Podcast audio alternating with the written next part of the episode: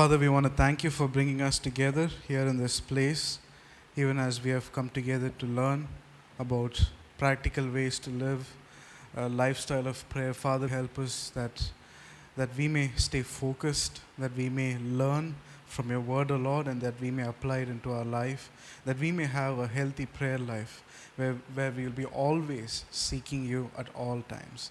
Thank you, Master, for bringing us together. In Jesus' name, amen.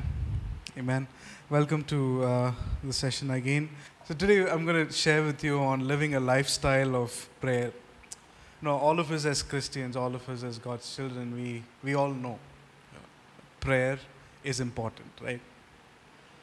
Whether we like it or not, it's been taught to us from the time we knew, how to speak. There are by the time some of our parents teach us the principles of prayer, so we know it, and we grow up, accept the Lord. And our prayer life skyrockets, For 1 week, 2 weeks, we are up on the mountain. A couple of weeks later, we are somewhere floating. Somewhere, our prayer life is just totally goes out of the window. And then we come back again to the Lord saying, Lord, I'm so sorry. I'm sorry for doing this. And then we build our prayer life and then it goes down. So we keep going through these cycles. Again and again, all over again. Just we start having a great prayer life and then we come down. We go through those cycles, and though God is gracious, He still takes us back to Him even when we fail.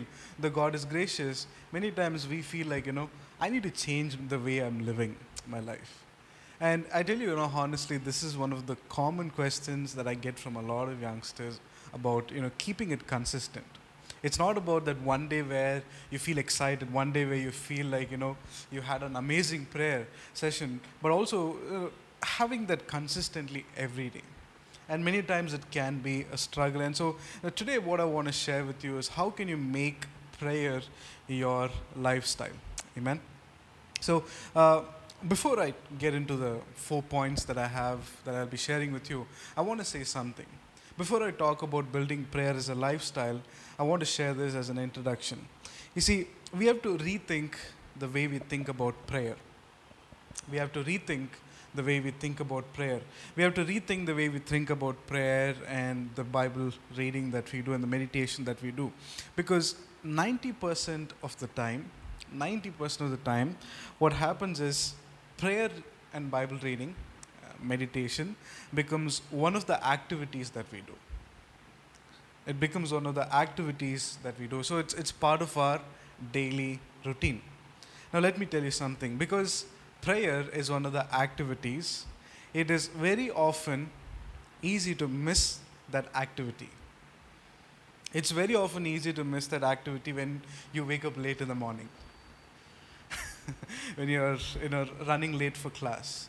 When you have exams or when you have some very important work, it's very easy to miss this activity called prayer. You may say, okay, you know what? I'll go to class today and then afternoon I'm free. I'll come back and I'm going to spend 1 hour in prayer. By the time we come back in the afternoon, we won't even be in the mood of praying or in the mode of praying, nothing. It's just, and then we say, okay, Lord, I'm so sorry. I'm going to do it in the night. We come back in the night. Time goes in chatting with our friends, talking to them. And so, our days just go by. And so we have to rethink the way we pray. Because 90% of the time, it is an activity. What we have to see prayer and Bible reading is that we have to see that as a lifestyle. We have to see that as a lifestyle. It's the way you live. The word lifestyle, I'm sure you know the meaning. It's a typical way of life of an individual, group, or culture. Nowadays, we some of our friends, when we look at them, we know they have a specific dressing style. They like certain colors. They don't like certain colors. And so there are ways a person, presents themselves, and it's part of their lifestyle. The way they dress up, the way they comb their hair, everything that they do. It's just part of their, their own culture, you can say, or part of their lifestyle. So in the same way, we have to think of prayer as the way we live our life. We have to start thinking of Bible reading as the way we live our life. So, see, when you talk about lifestyle, it is something that you naturally do. It doesn't have to be forced on you. People don't have to push you. The pastor doesn't have to tell you, did you pray? Lifestyle is something that naturally comes. Like sometimes, you see people, the way they talk. It's who they are. It naturally comes to them. Nobody forces them. Okay? So if prayer becomes a lifestyle, then nobody has to force them to pray. When they wake up in the morning, automatically they'll start praying. If prayer is a lifestyle, if Bible reading is a lifestyle, then nobody even has to tell you or remind you to pray, because you will automatically look forward to the time to spend with the Lord. So that is why I say, we have to rethink how we see prayer in our life. Instead of seeing it as an activity, instead of seeing as one of the tasks for the day, we have to start looking at it as the way we live our life. See, when you see something as a task, our generation is really good at postponing. We are the masters. Okay, today I don't feel like it. Maybe tomorrow. I'll get to that. That is where we miss it most of the time. We see prayer as a task. You've got to stop looking at prayer as a task. You've got to stop looking at prayer or Bible reading as a task. Rather, you have to look at it as a lifestyle. You have to look at it as a lifestyle. It has to become a part of the way we live. With that as an introduction, I want to go into the main part of the text. That is, now that I've shared with you that we have to make prayer as a lifestyle, so how do we do that? How do we develop prayer as a part of our lifestyle? Any questions so far? Let me pause here and ask, before I go into the 4 points, what are the common challenges you face when it comes to prayer? What are the common challenges? You can use the mic, please. Like sleeping late causes to wake up late, which obviously puts things, yeah. We have a really less time to go to college. So yeah. Okay, let me hear from you. It's okay, be honest. What are the common challenges you face? Laziness. Okay, similar to what Dishan said. What else? I tell you, once you get married and then you have a child, time is one of the greatest gifts that you will ever receive. Time is one of the greatest gifts. You'll be like, oh God, I have some, 10 minutes of free time I can sit and have nobody around me. I can just sit and have for myself. It's fun. Family is a lot of fun. I really love being a husband and a father, but it does take a lot of time. And the thing is, you've got to learn ways to manage your time effectively today so that you can pray, that even when you get married, even when one child is born, the second one is born, third one is born, you should still sustain in prayer. You cannot reduce your prayer time. In fact, the thing is this, the more you grow, the more you have to pray. Sometimes we think, okay, the more I've grown, I'm up there with the Lord. No. All that is, you have to pray. The more you grow, the more time you spend in prayer. You meet senior pastors, senior men of God. They spend a lot of time in praying. When they start their ministry, they'll be involved in a lot of administrative activities, like arranging the meetings, getting people to do. But as they grow older, they stay away from all that. They just, they assign people and they go into a room where they sit and pray for hours together. Because they know the higher they grow, the greater they do things, it is more important to spend time in prayer. Okay, so it's very important to develop that habit or a lifestyle of prayer. So let me talk about 4 things, 4 ways in which you can develop a lifestyle of prayer. One of the first thing that you have to do is this.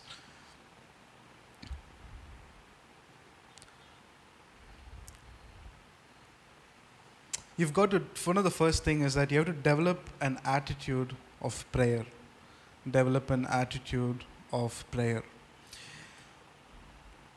You have to stop thinking about prayer as a gift from God.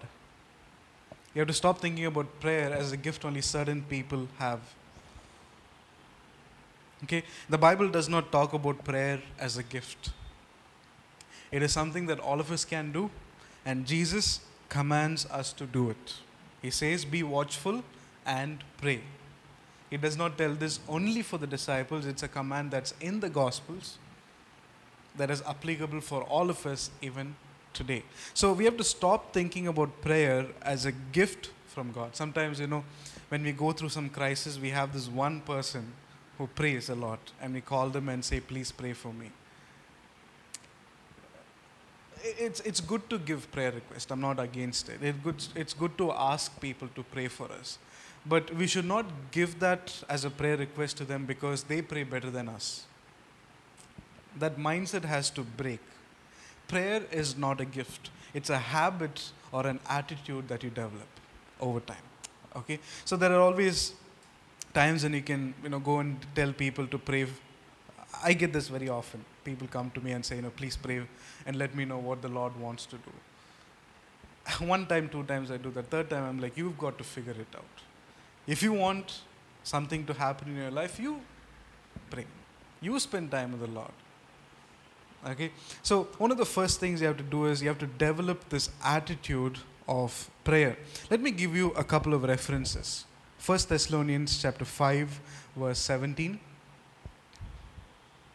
These are clear instructions, commands to pray in Scripture. 1 Thessalonians chapter 5, verse 17.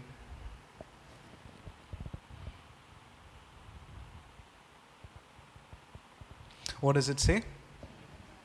Pray without ceasing. This is a verse that we all have to memorize. What is it? Pray without ceasing. Ephesians chapter 6 verse 18. Ephesians 6:18.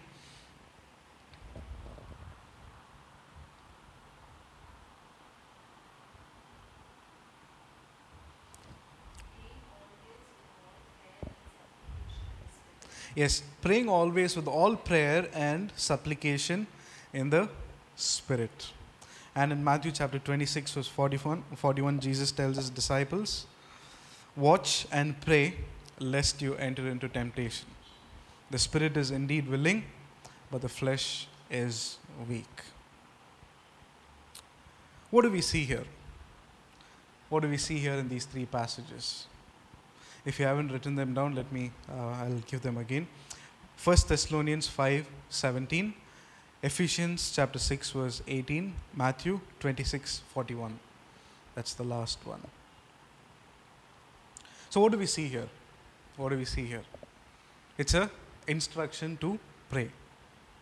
You've got to pray. That's all. There's nothing more complex to this. It's a simple command. That is, you have to pray.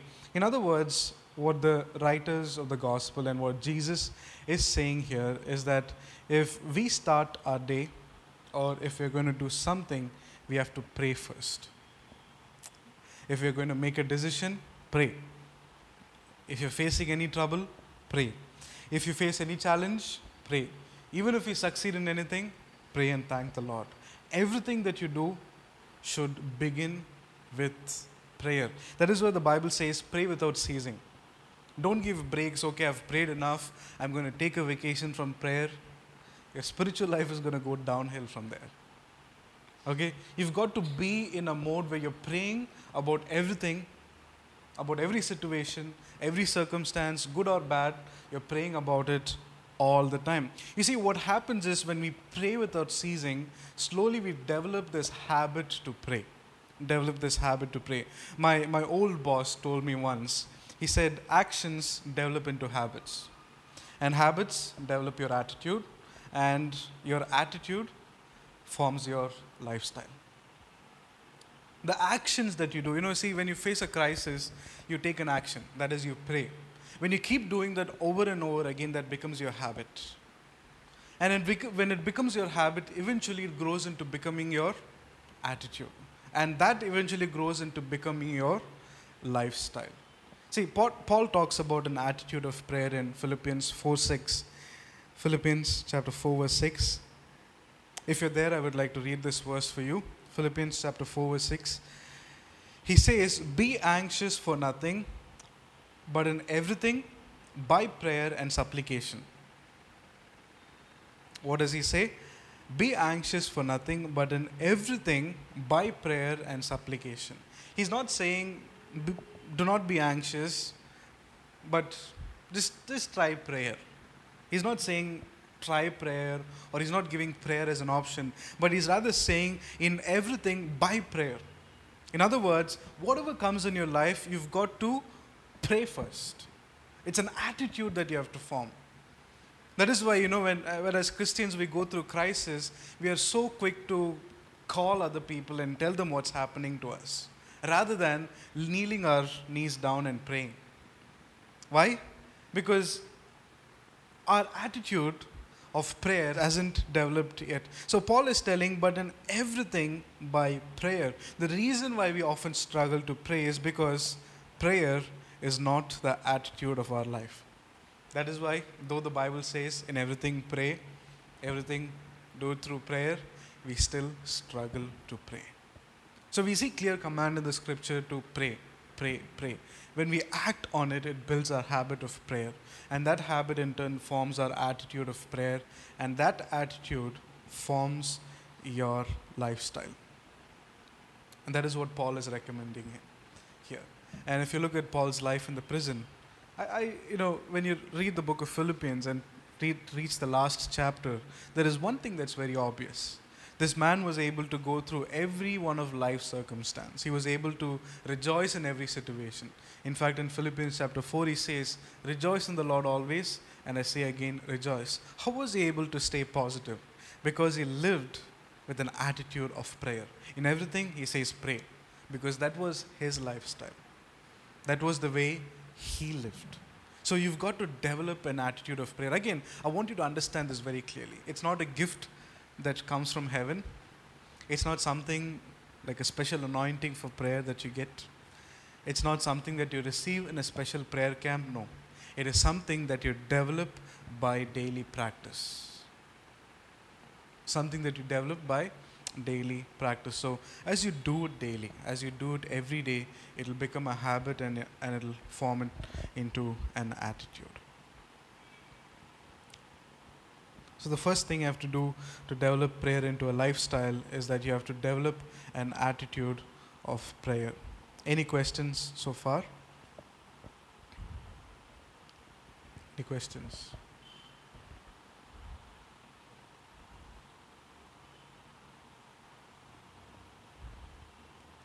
How many of you think prayer is a gift that only certain people have? How many of you thought so far?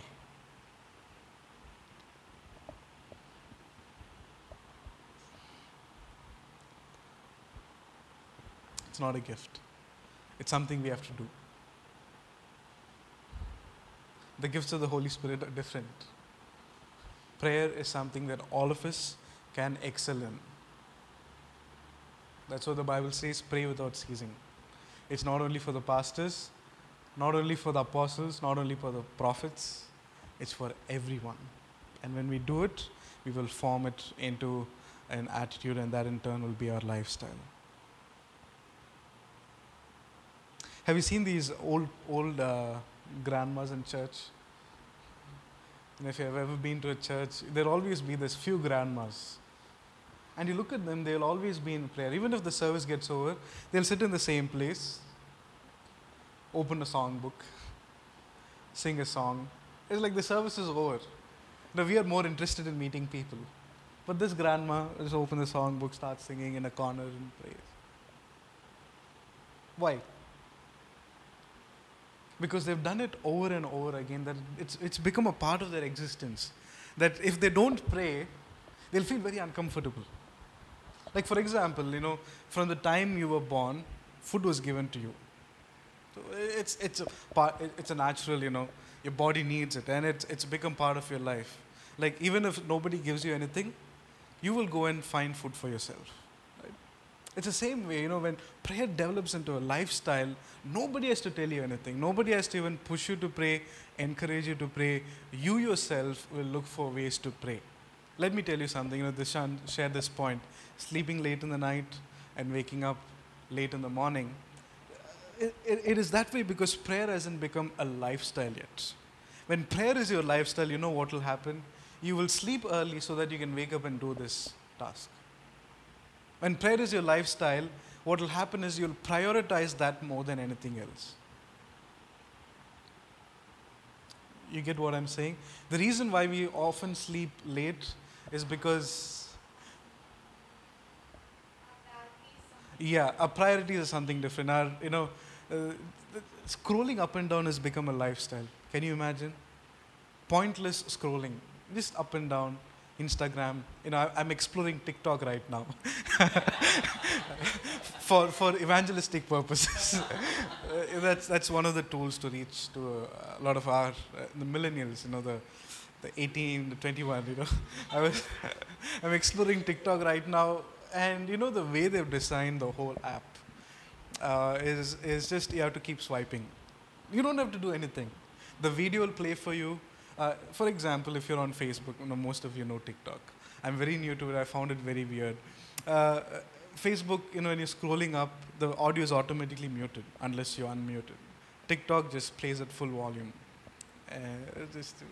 You just have to keep swiping. And many times, even though we're not paying attention, we just like moving the finger. Just like moving the finger. That's become our lifestyle. And that is why we sleep late. When we make the right things our lifestyle, the things that are of any less value will not matter. So when prayer becomes a lifestyle, we'll be like, okay, you know what? I've got to spend time with my God. I'm going to shut down everything and go to sleep so that I can wake up in the morning. But because prayer is not a lifestyle yet, it's just a task for us. It's like a to-do list for the day. Okay, I've just got to do it. I don't know what time I do it. No. See, when it becomes a task, you don't really enjoy prayer. Prayer, I will tell you, is one of the most beautiful experiences. Because think of prayer this way. Prayer is a walk with God. You wake up in the morning, you sit with an attitude of prayer. It's like, you're going for a walk with God in the morning. You're growing in a deeper relationship with Him, having that conversation with Him. Just, waiting to hear from Him. Just that experience is so amazing, so beautiful, that you don't want to give that place to anything else in your life. But for many of us, what has happened is prayer has become another activity where we have to say a bunch of things and make sure we get to the end of it, make sure all our requests, all our, everything that we want to say is heard, and then you're done. Amen. That's all. Prayer is an experience that you can enjoy. When I see men of God, pastors, senior men of God, who spend hours in prayer, they just sit in one place for hours together. And all they say is Jesus, Jesus for hours. And these men of God get on stage, and I tell you, fire comes down. Why? Because they're sitting in a place, because prayer is this, it's a time where you enjoy with the Lord, grow in a deeper relationship with Him, and then whatever you do for Him is amazing, is wonderful. It's a process where you enjoy it, but many times it becomes the last thing we do, and somehow we have to do it and get to the exam hall because if I don't pray, probably I may not remember, all these things, push us to pray. It's prayer becomes a task for us. That is why when we go on vacation, we don't pray. When we are on a holiday, when we go home for a vacation or a leave, we are like, okay, once I'm back to college, I'll start praying. We've got to change that. We have to develop that into a lifestyle. Develop it into an attitude where it naturally flows out of us. Like, train yourself this way. I'm going to talk about it quickly in the next point, that when you wake up in the morning, the first thing you should say is Jesus. The first thing you should say is, Lord, thank you. Even before you open your eyes, even before you start swiping, just say, Lord, thank you for this day. So you've got to develop into a lifestyle. Okay, let's go to the second point. The second point is, if you want to develop a lifestyle of prayer, the second thing that you have to do is discipline yourself. Discipline yourself. As you form this attitude of prayer, one of the things that you have to bring into this mix is discipline. Turn with me to 1 Timothy chapter 4 verse 7. 1 Timothy 4, 7.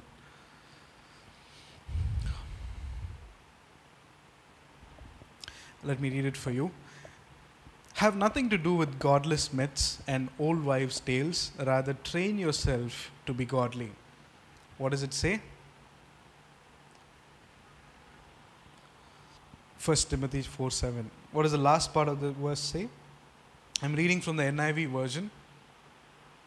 In your NKJV or another translation might be slightly different. But the interpretation of the verse is this. Paul tells Timothy, train yourself to be godly.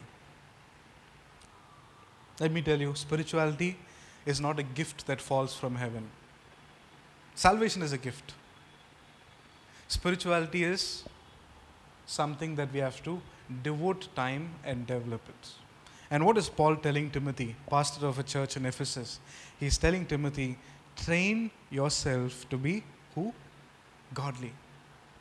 There's a lot to learn from this one passage, I tell you. I would really recommend if you can go home and take this one passage, this one phrase, train yourself to be godly. Spend on it for 1 week. I don't know how many of you do this as a practice. How many of you spend like a week meditating on one verse? How many of you have ever done that? How many of you have spent like taking a phrase, train yourself, spent on it like 1 month of your time, meditating on it? Have you ever done that? That's the kind of meditation you have to do.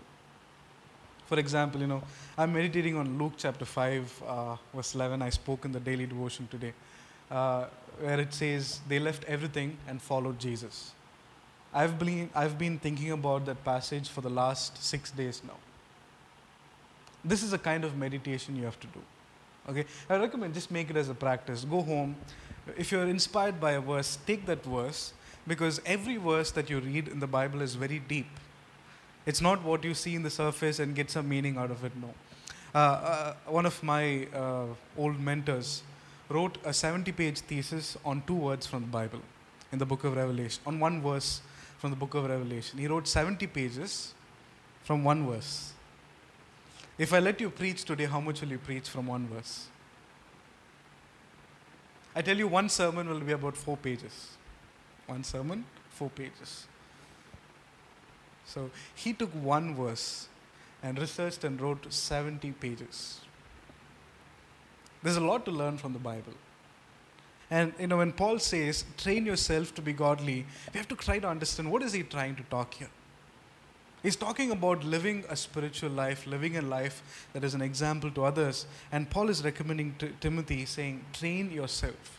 In other words, spirituality is not a gift that falls from heaven, not a gift that you receive when people lay their hands on you, but rather it is something that you train yourself in. Paul says, train yourself to be godly. So in the context of prayer and Bible reading, context of prayer and meditation, one of the things that we have to do is we have to train ourselves to pray. Train ourselves to pray. One of the ways we have to do that is that, I'll explain in simple terms, but I would like you to go home and meditate on this passage. One of the ways you have to train yourself is this. You have to pray irrespective of how you feel. This is a big training that we need in our personal lives. We have to pray no matter how terrible we feel. Let me tell you this. One of the biggest hindrances to your prayer life, to our prayer life, is our feeling. We wake up, if we feel terrible, we won't feel like praying. It's like we tell ourselves, the Lord knows the pain that I'm going through. God knows what I'm going through. He'll understand my heart today that I'm not, in the mood to pray. It is something we have to get away from. We have to train ourselves to pray irrespective of how we feel. We may have had a terrible day. We may have had a day when people accused us falsely. We may have had a day when, there's a breakup that happened. Something terrible that happened to us. No matter how we feel, we have to pray. No matter how we feel, we still have to pray. There was a man called Desmond Doss. I don't know if you know him. Have you seen this movie called Hacksaw Ridge? It's a good movie made by Mel Gibson. Basically, Desmond Doss was a committed Christian, and he wouldn't go to war. He was part of the World War II. He wouldn't go to war until he prayed. That was his commitment. And in that movie, you should watch that movie. Very interesting, the way they show it. All the troops are waiting. All the troops are waiting to go to battlefield. And they're like, what are you waiting for? We're waiting for Desmond to finish his prayer. And this man, they just, show the scene. He's in a corner, standing and praying.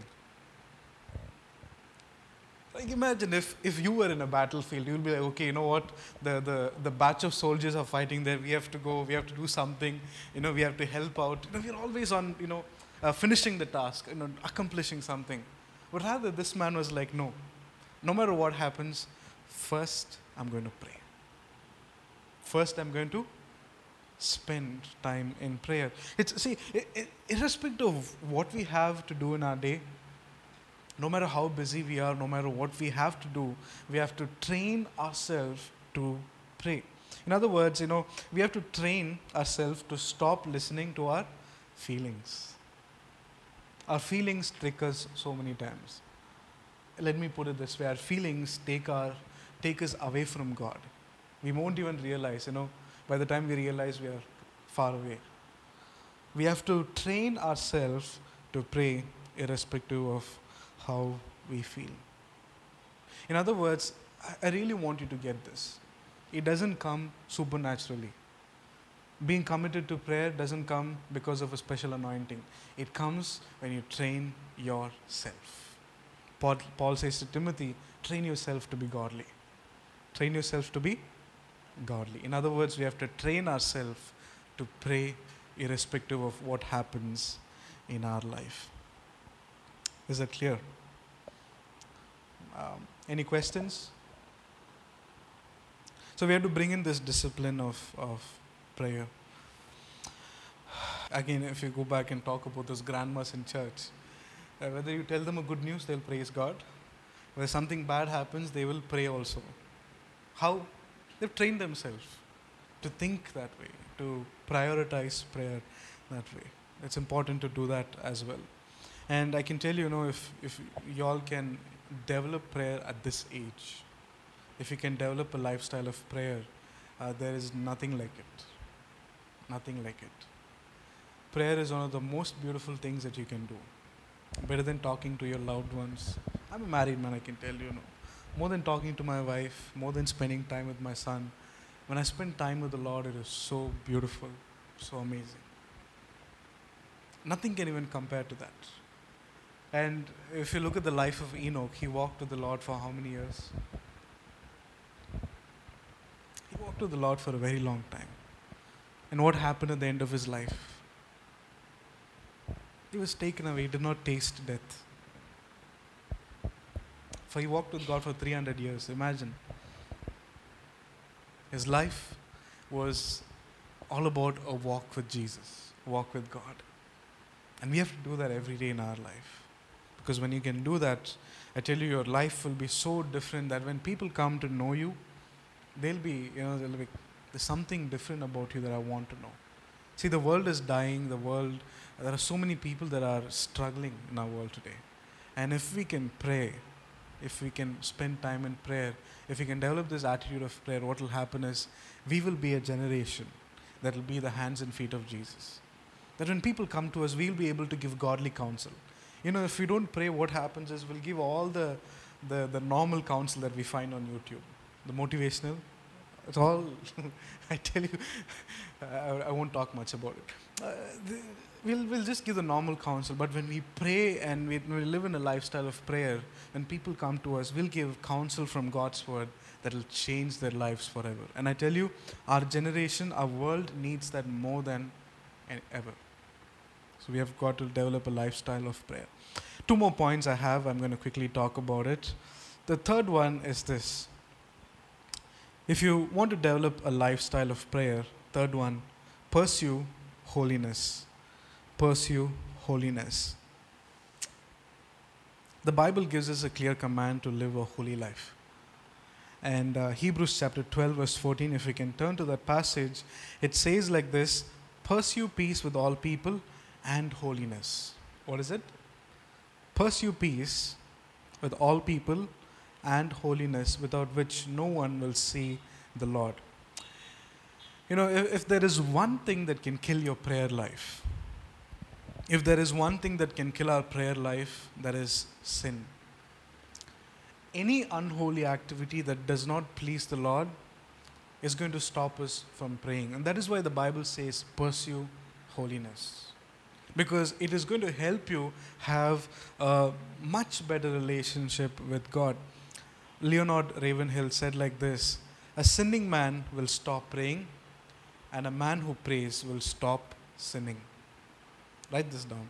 A man who sins will not pray, and a man who prays will not sin, will stop sinning.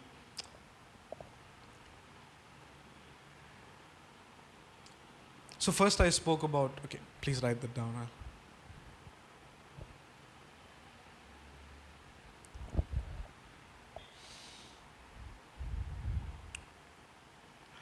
And what holiness actually does is this, you know, when we talk about prayer, what holiness does is that the more you pursue holiness, the more you will be able to sustain in prayer.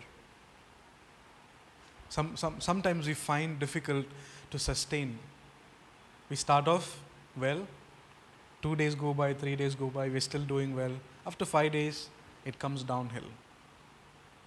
And we can look back and see there will be something that triggered the breakdown of prayer. In other words, let me tell you this. If you look back, you'll find this one moment where you got so angry that some colorful words came out of your mouth. Some words that you're not supposed to say would have come, or some unnecessary thoughts, or something, you know, just in the company that we are. We would have done something that did not please God. And that would have been a moment where our prayer life started going downhill. Because the moment sin enters, it's going to stop us from praying. That is, see, the enemy knows how powerful prayer is. The enemy knows how powerful prayer is. And if there is one thing he will destroy from your life always, and it is always the first thing that he'll destroy, that is prayer. And one of the ways he does that nowadays is to put in excessive thoughts. You'll sit in prayer, not even 30 seconds will go by, you'll start thinking about your life. Start thinking about the things you should have done by now and things that you've missed in life, and think about your family, and then think about this person, that person, or think about how terrible the department is, think about this and that. And by the time you go, it's like, you know, half an hour is gone in just thinking. The enemy uses that as a tactic so that you cannot pray. He targets prayer and he destroys your prayer life that way. So when you sit in prayer, when you have these unnecessary thoughts going on in your mind, personally, what I do is that I ask God, what is the place where I've let these thoughts come in? Is there any place in my life where I've acted in a way that these thoughts are coming into me? And I say, God, if there is anything in me, forgive me. If there is anything sinful in me, forgive me. And I pray this prayer often that David prays. He said, Lord, test my heart. Know my anxious thoughts. See if there is any sinful way in me.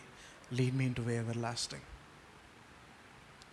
In other words, when we sit in prayer, we have to say, okay, if I'm not able to sustain in prayer, if I'm not able to continue this lifestyle of prayer for a long period of time, then maybe there is a sin that has crept into my life. Maybe there is something that is not pleasing the Lord. Work towards it. In other words, just ask the Lord for forgiveness. God will help you overcome that. And so the more you pursue holiness, what it does in turn is that you will be able to sustain in prayer for a longer period of time. You'll be able to sustain in prayer for a long period of time.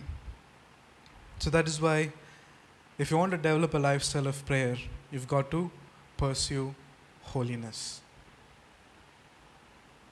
Pursue holiness. Any questions? Any thoughts, even if you have, just let me know. I want you to learn this and then apply it to your life. It's not just, you know, you came because it's Gandhi Jayanti. I want you to take something back, because I can't stress enough how much prayer is important. It is everything, I tell you. You lose prayer, you lose it all. Okay, last point, then I'll share some reflection. Fourth one is this. If you want to live a lifestyle of prayer, you've got to live a life of surrender. Live a life of surrender.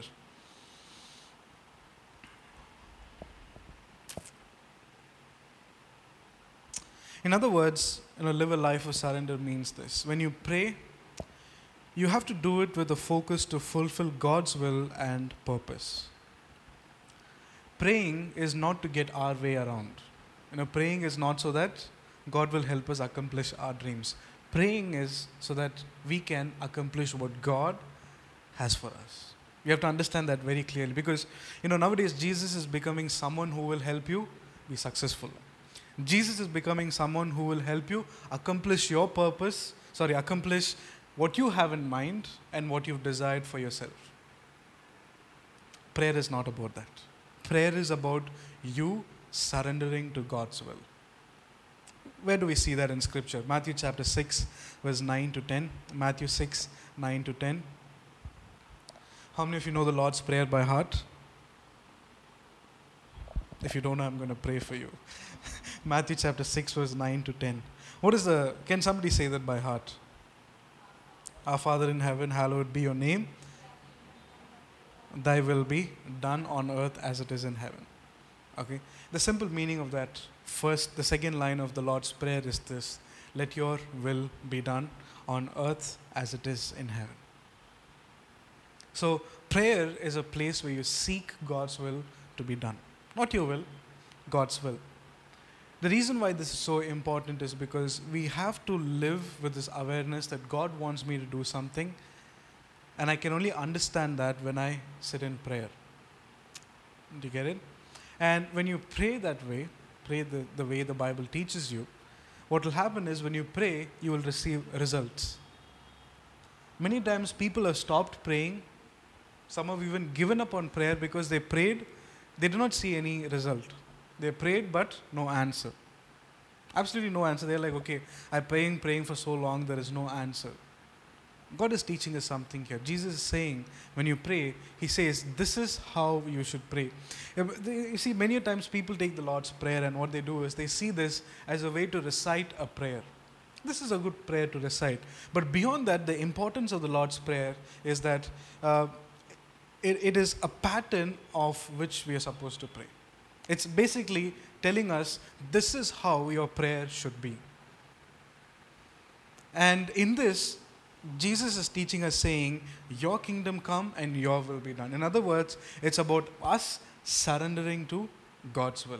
So when we come to prayer and we develop a lifestyle of prayer, we have to live a life of surrender. We have to say, Lord, let your will be done and let me be submissive to that. When we are more about His will and His purpose, I tell you, the prayers that we pray, we will receive an answer for that.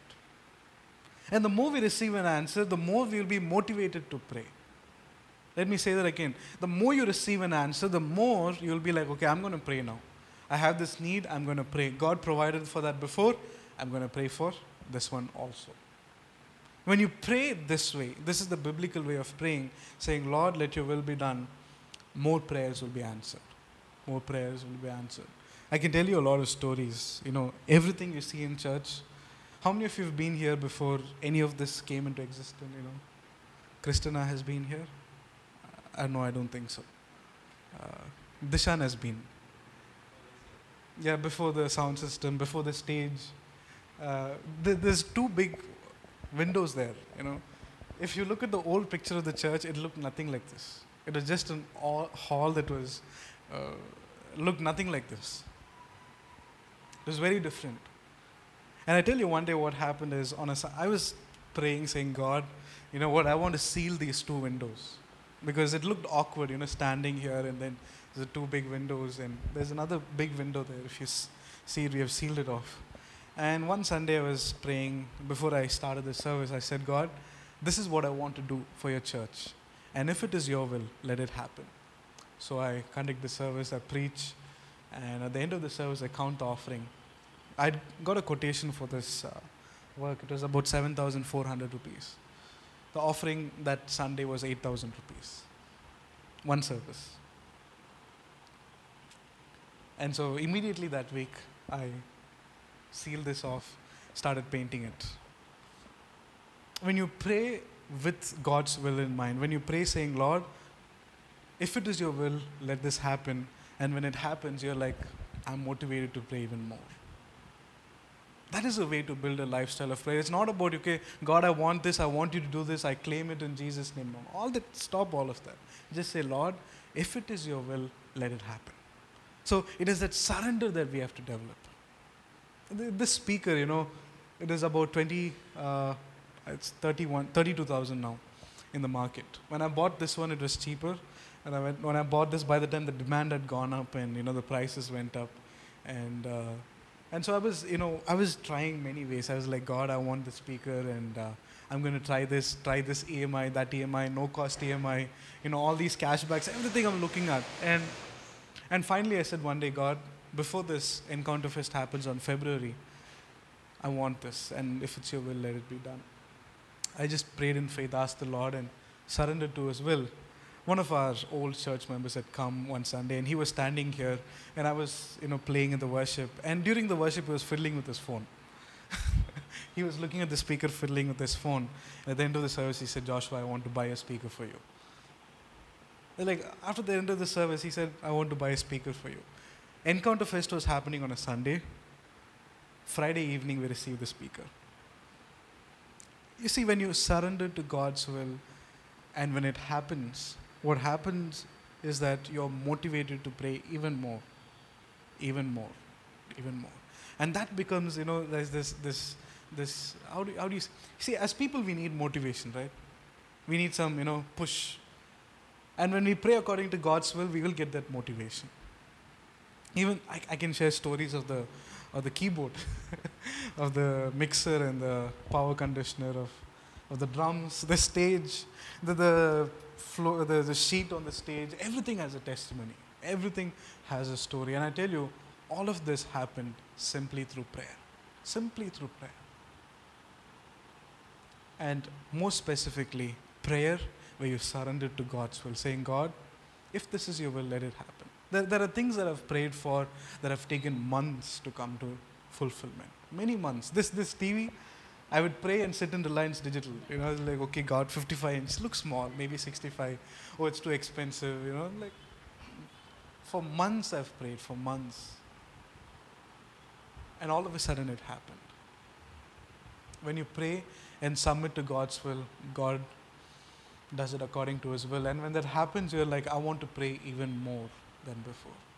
And that, in turn, all of that works together to develop a lifestyle of prayer. Many times we're so demotivated in prayer because we're praying according to our desire, according to our wish. Let me tell you something. If God were to grant everything that you asked for, everything that you desired for, you'll live a very terrible life. God will reject some of your prayer requests because he knows what is best for you. He knows what is best for you. If God granted everything that I wanted, I would be dead by now. Trust me. Because in God's plan, he knows what is best for me. But if I am pursuing what I want, it's going to lead me in a path where it's very destructive for me. And that is why when we come to prayer, see, prayer is a tool to accomplish God's will. Not about our will. Not about our desire. It's a tool where we say, God, what do you want to do? You do. I've surrendered to that will. It's that attitude we have to develop. And so when we do that, we will see results for the prayer. And the more we see results, the more motivated we'll be. That in turn will help us build a strong lifestyle of prayer. And I pray that you would apply all these principles that you heard today to develop this lifestyle of prayer. If you can develop it, if you can have this life where it's all about prayer, I tell you, you won't worry about anything that happens. Exams may come, exams may go. Results may come, results may go. Money will come, money will go. Provisions may be there, may not be there. What you want, you may not get. Doesn't matter. When you are in prayer, when you're living a lifestyle of prayer, anxiety will be far away from you. Worries will be far away from you. When you're praying, when you're a man or a woman who prays, you will know for sure that God has the best thing in store for you. Amen. And I pray that you will put these principles into practice. So 4 principles quickly. What are they? First one, develop an attitude of prayer. Second, discipline. Third, pursue holiness. And fourth one, live a life of surrender. So I hope this was beneficial for you. I pray that you'll be a generation of people that will pray, that will develop a lifestyle of prayer. Let's close our eyes. Father, we want to thank you for who you are and for helping us, Master, to learn about prayer. And Lord, even as we have heard about living a lifestyle of prayer, help us, Lord, to put all these things into practice, all the 4 points that we have learned, to put them into practice, Lord, that we will build a life that is all about prayer, that in every situation, in everything, we will always keep praying at all times. Help us, Lord. Thank you for bringing us together. Pray that, Lord, that even as we go back to our homes and our hostels, that you would protect us and keep us safe. In Jesus' name, we pray. Amen.